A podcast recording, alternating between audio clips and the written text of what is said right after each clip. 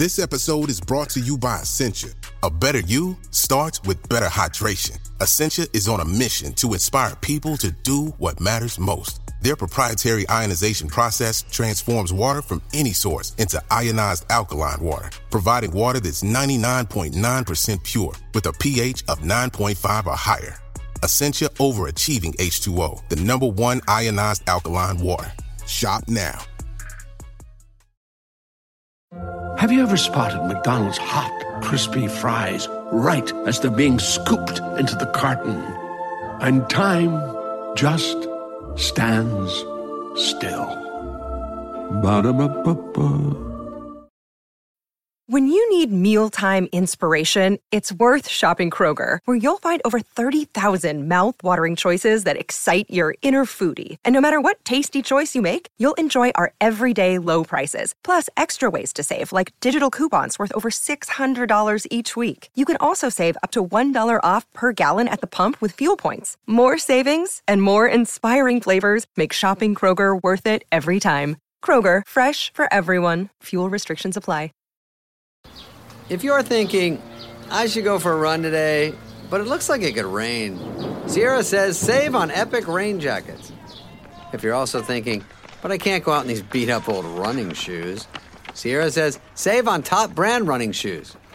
And if you're still thinking, but I'm also busy performing brain surgery, well, then we say, you really should have led with that. Sierra, let's get moving to your local store, like now. Go! Hello, and welcome to Instant Genius, a bite-sized masterclass in podcast form. I'm Jason Goodger, commissioning editor at B B C Science Focus magazine. In this episode, I talk to Tim Gregory, cosmochemist and author of the book Meteorites, about meteorites. So we're talking about all things that are space rocks, and this is very, very confusing. There are lots of different terms, and this is something that trips people up a lot. So f- I think the best way to start is for us to go through a series of definitions. So what is a meteorite? What is a meteoroid? What is a meteor? What is an asteroid?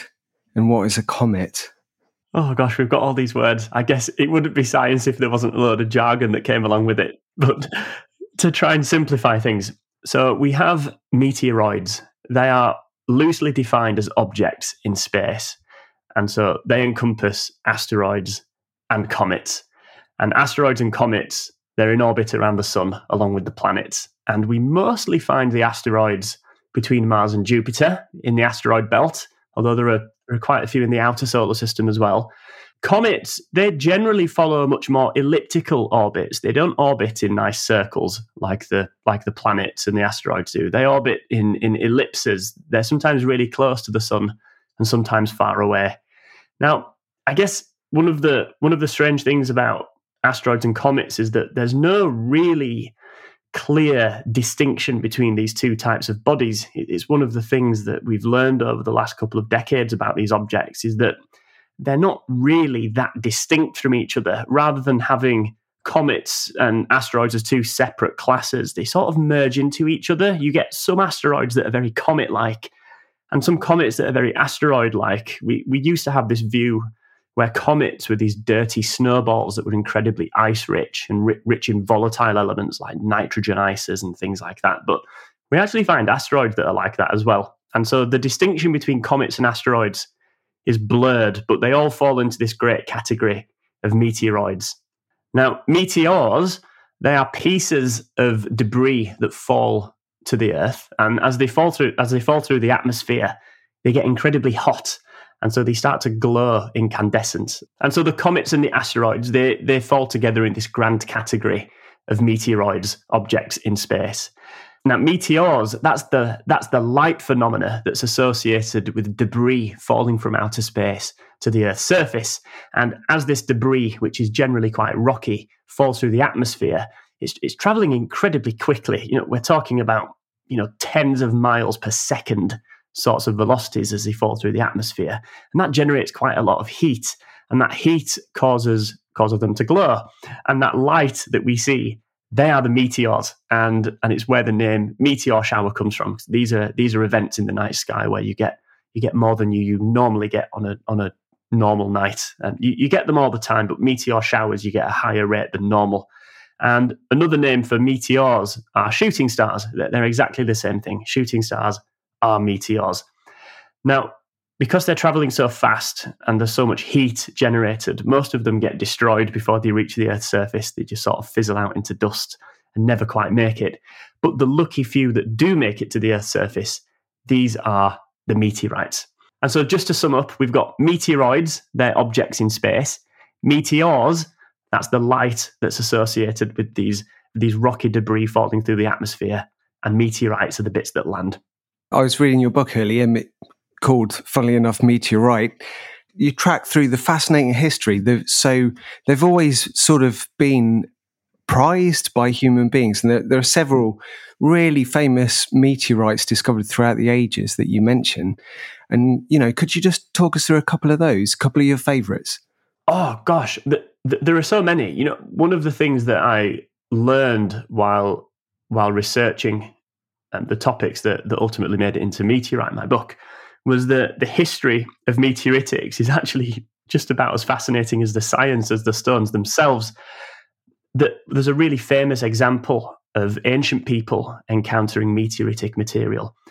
So King Tutankhamun, who is perhaps one of the most famous ancient people to ever have lived, in his linen that, that, that his mummified body was wrapped in when his tomb was discovered, in his linen was this beautiful, handsome dagger.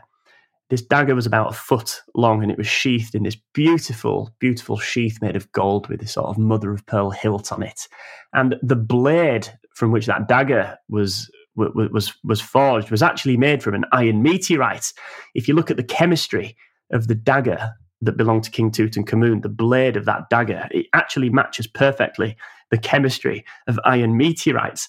Now, this, this iron blade predates the Iron Age by thousands of years, and so a natural question for archaeologists was, where on earth did the ancient Egyptians get the iron to make King Tutankhamun's dagger from? And it, it turns out that the iron came from the sky. It fell to the earth as a meteorite, and the ancient Egyptians used it to make this sacred object. And so, you know, we've we, we've been encountering meteorites for thousands of years and probably way into prehistory as well. And it's really only the last few hundred years that we've been studying them with a sort of scientific perspective. In fact, it was only in the early eighteen hundreds that the modern minds of science really accepted that meteorites were real and that they did, in fact, come from come from space. And so it's a fairly new science. Yeah, that is some, uh, just a, an amazing thing to think of. And another thing, like now we're in the state of knowledge that we are in. So considering, I mean, God knows, I mean, do we even know how many of these are hurtling through space? Thankfully, th- there are there are agencies around the world that track asteroids as they orbit around the sun. But the, the real answer is, is that they're countless in number because there's no real lower limit to how big one of these objects in space can get. We have a pretty good idea of where all the big ones are and where all the medium ones are. But it depends how small you go. There are there are millions of these things orbiting the sun. And in fact, it's it's tens of thousands of tons of extraterrestrial rock falls to the Earth's surface every year, which is just a, a number that um, is kind of beyond comprehension, really, that amount of material falling from the sky. So say I want to find one, how how do we go about finding them? You know, obviously people have found them over the years and studied them. How do you do that? And how do you know this is a bit of rock, that's a meteorite? That, that's a really good question. So it, it sounds like an alarming number, forty thousand tons or so of extraterrestrial rock falling to the Earth's surface every year. But the thing about meteorites is that they fall roughly evenly all over the surface of the planet. There's a slight tendency towards the equator, but they fall roughly evenly, which means that most of the material that falls from space actually ends up in the oceans because Earth is about seventy percent covered in water. So most of it's completely lost. And as for as for the you know the, the thirty percent or so of the Earth's surface that isn't covered in water, it's it's almost entirely uninhabited. We humans, although it feels like we have you know entire planetary domination, we actually only occupy a very very tiny fraction of the Earth's surface. And so most meteorites fall unnoticed, and they just simply weather and become unrecognizable parts of the Earth. However, there are places on the Earth which are really really good places to look for meteorites, and the best place is actually Antarctica. About two-thirds of all known meteorites were collected in Antarctica. There are, there are a couple of reasons why Antarctica is so good for looking for meteorites. And one of them is simply that by the time meteorites have passed through the Earth's atmosphere and, and undergone all that, that heating, they're generally quite dark when they fall. And so they stand out atop the ice. They just stick out like a sore thumb. And another thing about Antarctica is on the ice sheet, if you find a rock sat on top of the ice sheet, it can't really have come from anywhere else but the sky. It's not like a mountainous region. Or there are no rivers or cliffs or anything where where rocks can fall down. Um, if you find a rock on top of the ice, it probably came from the sky. But the other cool thing about Antarctica is that over thousands of years, the Antarctic ice sheet flows. If, if you watched it in, in, in, in fast motion, if you sped time up, you'd see the ice flowing a bit like a river. And you get these particular zones in Antarctica where the ice flows together and then gets blasted away by polar winds. And the ice, as it flows, it, it carries meteorites like a natural conveyor belt and dumps them in these places called accumulation zones. And every year, people go to these accumulation zones and hunt meteorites there. And we found tens of thousands over the last few decades. So that that's the best place to go. But say, you know, we're U K based. Say I wanted to go on a on a meteorite hunt. Could it, is that a possibility, or is am I just clutching at straws? So here in the U K, we're, I guess, fortunate enough to live in a place where, it, well, firstly, it rains quite a lot. And, and, and secondly, it, it's very green. You know, there are lots of fields, lots of forests, that kind of thing. And so really, you know, I, I wouldn't personally recommend going out with the specific aim of looking for a meteorite, because chances are you would never find one. Although it has been done. Um, people do occasionally go out with metal detectors, and, and once or twice people have found meteorites doing that, but you're, you're really looking for a needle in a thousand haystacks. The only really reliable way of finding a meteorite in somewhere like the U K is to very patiently wait for one. And if you see a particularly bright one and you, and you happen to see where it lands, um, it's not it's not unheard of of people finding the debris from those events. In fact, there was one at the beginning of last year in Winchcombe where a really bright shooting star was captured on C C T V cameras, and dedicated hunters went out and found pieces of it. So it does happen. That's amazing. So say if I if I do see one of these, you know, shooting stars, these meteors near me, and I want to go look for it, what do I look for? So when meteorites have fallen through the atmosphere, they're generally quite dark. And so if you know if you do fancy going out to look for a for a fallen shooting star, you're looking for dark rocks on the ground. That's the that's the telltale sign. Um, it's one of the only ways, actually, that you can often tell that it's a meteorite that you're looking at until you sort of take it into a laboratory and get a specialist eye.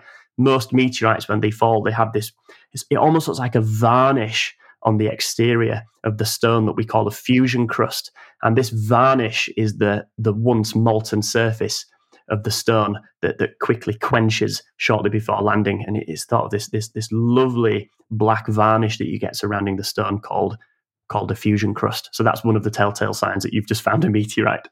That's amazing. If I do, if I'm lucky enough to go out and uh, see a shooting star falling and I find one, would I be quids in?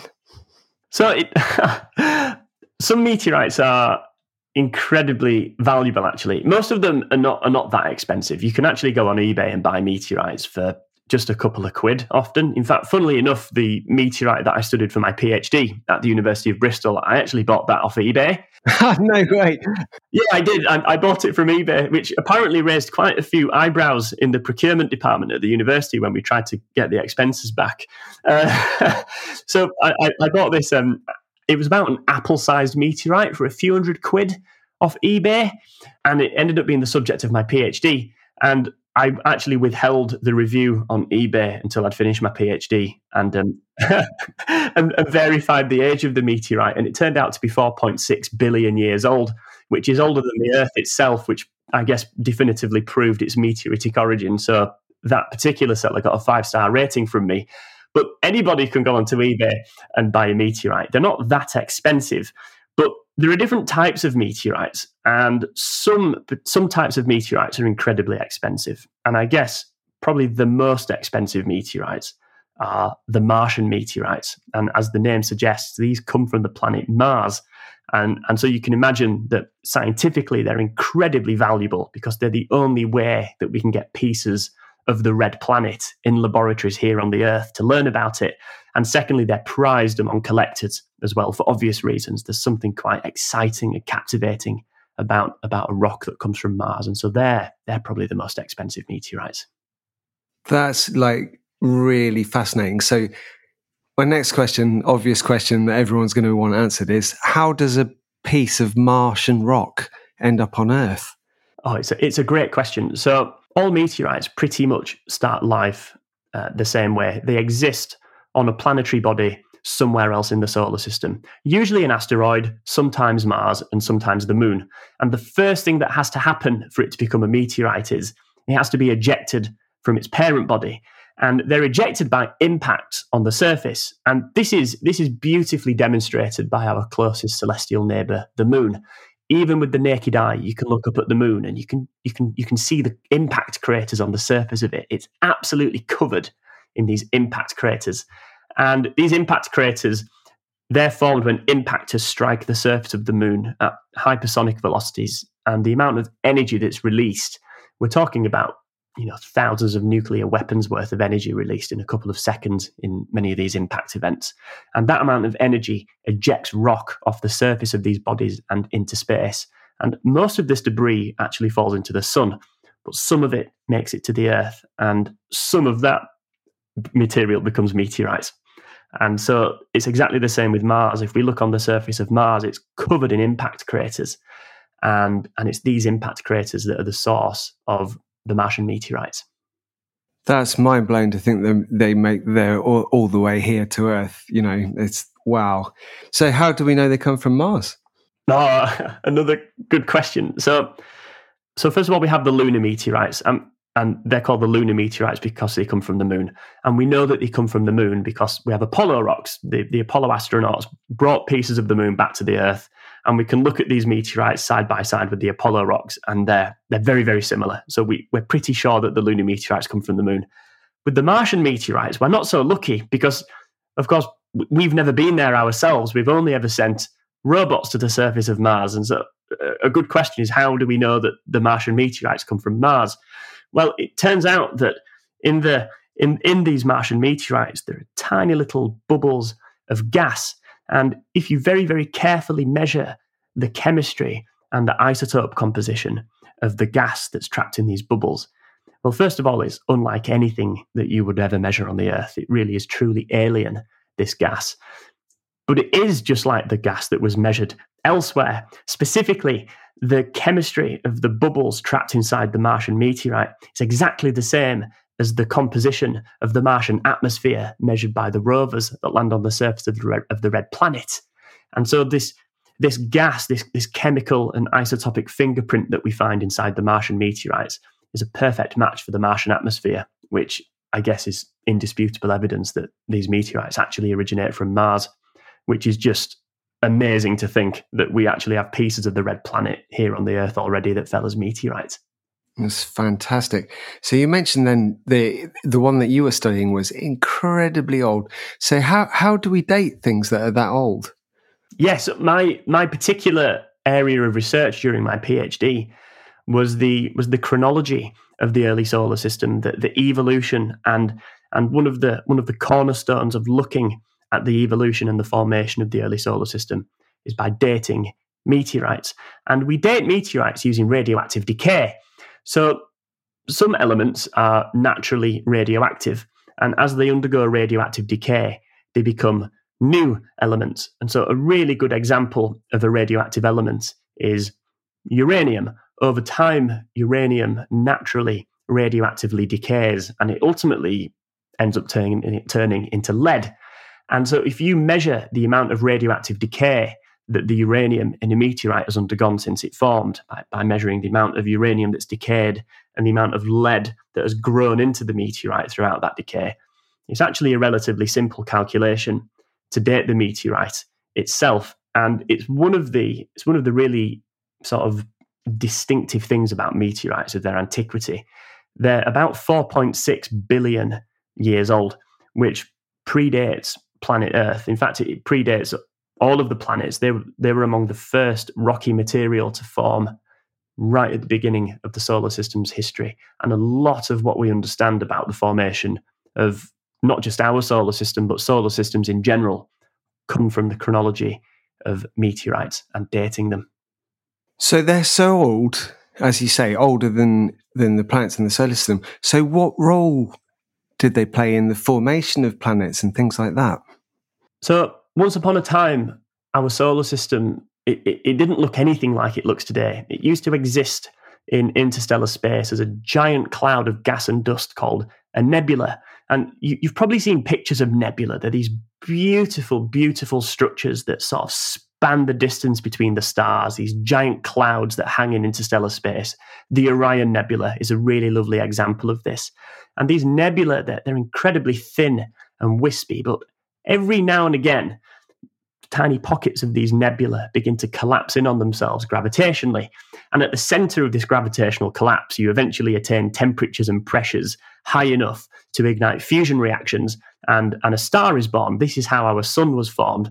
And around these early stars, around these young stars that form in these collapsing nebulae, some of the gas goes into orbit around these early stars, and eventually this gas begins to condense and turn into minute motes of rocky dust. And this is what happened in our solar system. So the sun formed and gas went into orbit around our young sun and eventually condensed into tiny motes of rocky dust. And it's these motes of rocky dust from which the asteroids were formed. And it's and it's this these motes of rocky dust that ultimately the planets are formed as well.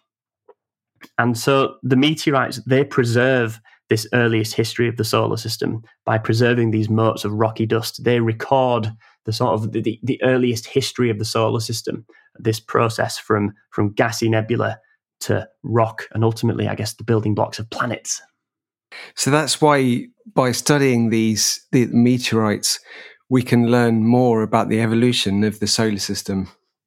Absolutely. One of the cornerstones of natural sciences is understanding the history of the Earth. And you know, the, be- the best way of understanding the history of the Earth is by using the rocks. But there is a limit to how far back in time the rocks of the Earth can take us to get back into the, the prehistory, the prequel, if you like, to Earth's history, to its planetary history. You need meteorites because they're the only surviving bits of, of rock from that period of the solar system's history. We can't talk about space rocks without talking about the idea of panspermia, the idea that actually life didn't originate on Earth, but it came here on a space rock.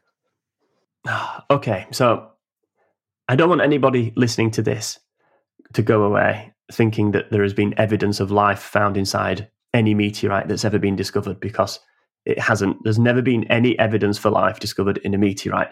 But there is a rare group of meteorites called the carbonaceous chondrites.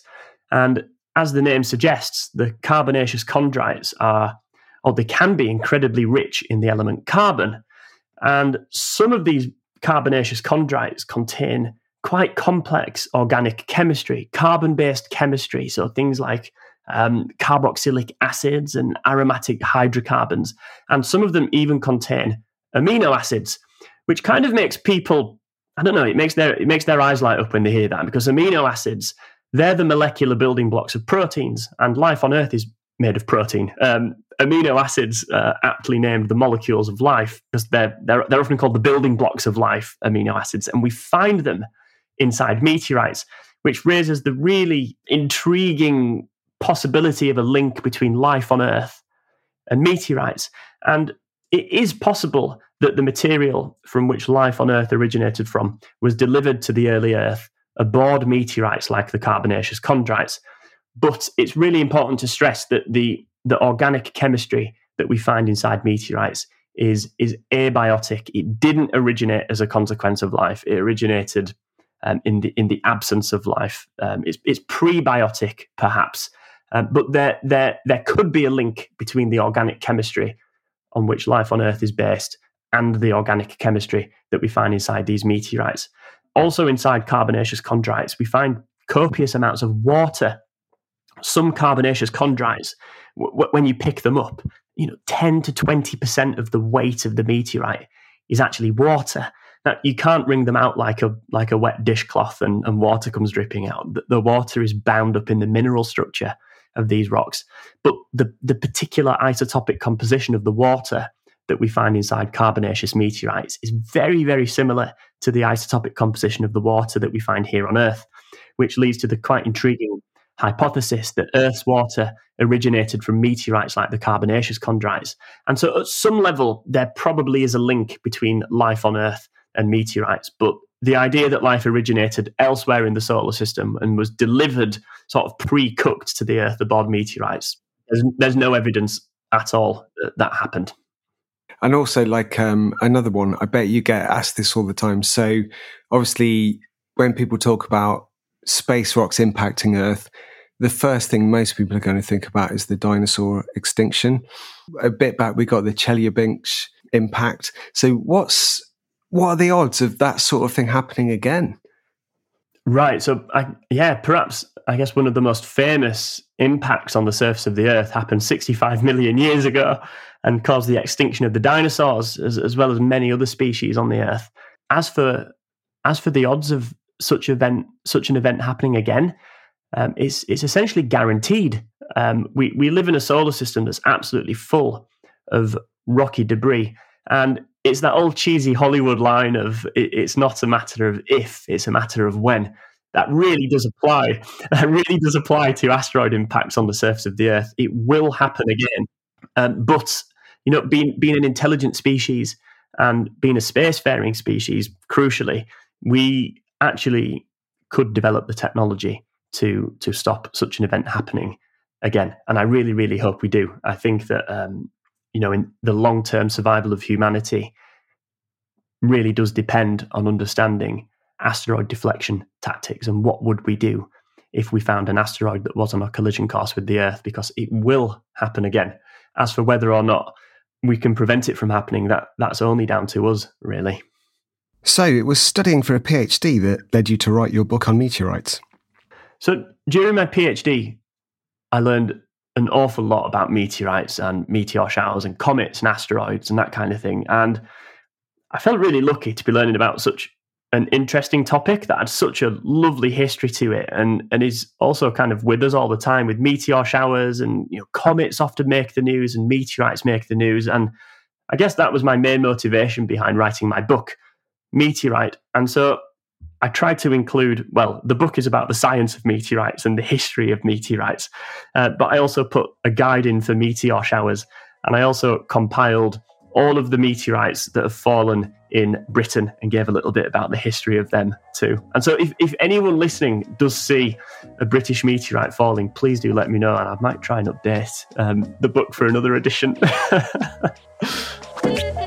Thank you for listening to this episode of Instant Genius.